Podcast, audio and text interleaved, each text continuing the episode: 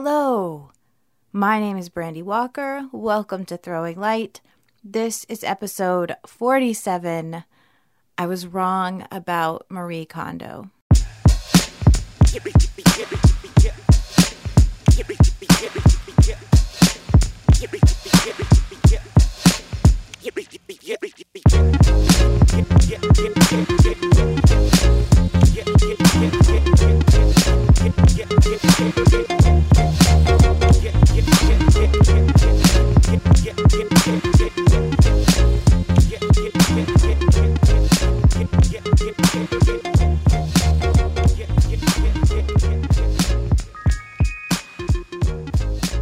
Okay, so this is going to be pretty short.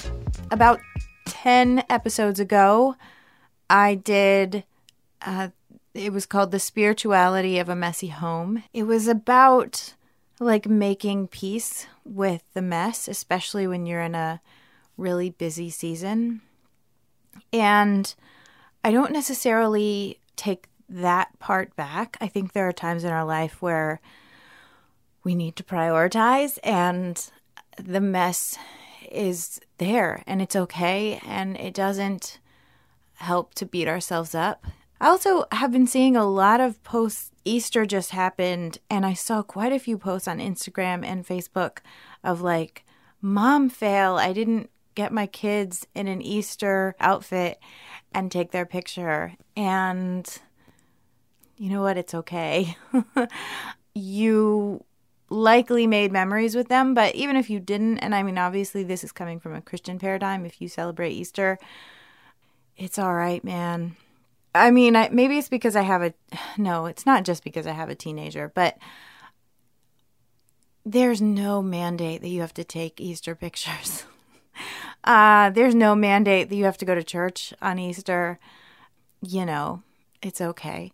So, anyway, that aside, I think just sometimes we get caught up in like what we feel like we're supposed to do.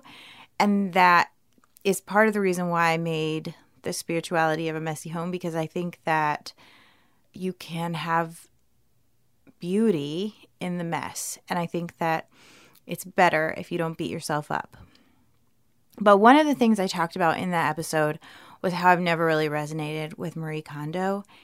And shortly after I made that episode, I came across a, an article titled What White Western Audiences Don't Understand About Marie Kondo's Tidying Up. So, Tidying Up is like the actual name of the show on Netflix with Marie Kondo. And in this article, author Margaret Dilloway writes when I was a child, I often joined my mother in prayer at the shrine in her bedroom. The shrine looked to me like a doll's house, a wood and glass scale model of a human sized sanctum.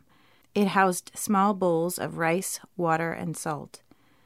My late Japanese mother married an American in 1958, and despite her insistence that her children not speak Japanese for fear people would think we were foreign, she never gave up her Japanese religion.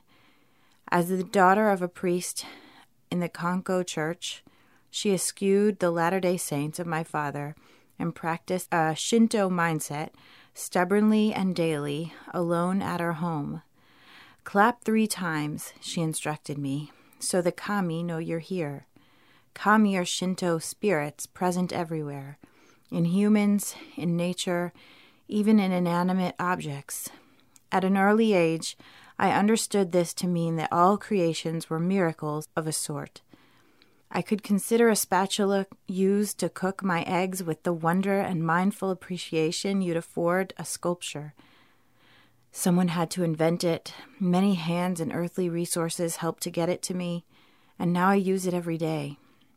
According to Shinto animism, some inanimate objects could gain a soul after a hundred years of service, a concept known as tsukugami, so it felt natural to acknowledge them, to express my gratitude for them.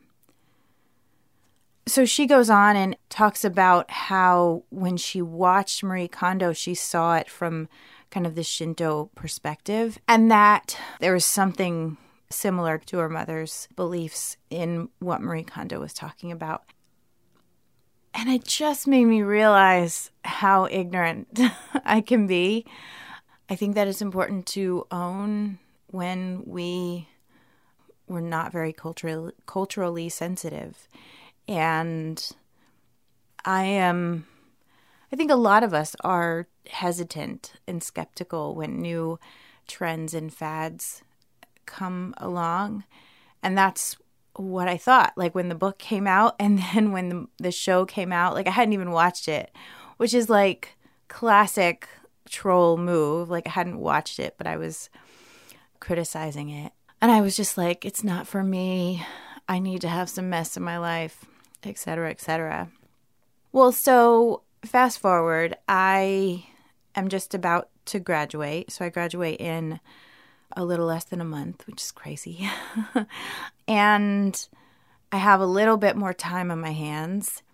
And one of the things I started doing, because I just was kind of beginning to be overwhelmed by the mess and we're getting ready to move, is I started watching this Netflix show.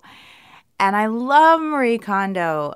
There's such a light and joyful presence about her. And I'm so sorry that I said I didn't resonate because I absolutely do. So I just wanted to make this quick little episode to apologize and to formally say that I'm about to KonMari the crap out of all of my belongings in the next few months. And I'm very excited about it. And it was super like I if you haven't watched the show and you have Netflix, I highly recommend it. It was like surprisingly moving for a reality TV show. There is something I think sacred and beautiful about cleaning up your space and about honoring all of your belongings. So that's what I'm excited to go do. And yeah, uh, that's all. I think that it's important that we acknowledge when we're wrong. And so I'm doing it. Namaste.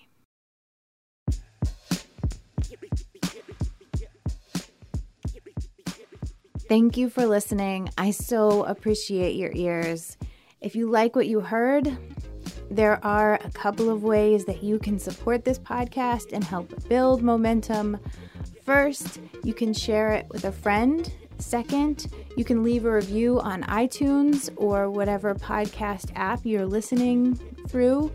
And third, you can support Throwing Light on Patreon and get cool shit, including a shout out on the podcast. Thank you again. I hope you have an unexpectedly amazing day.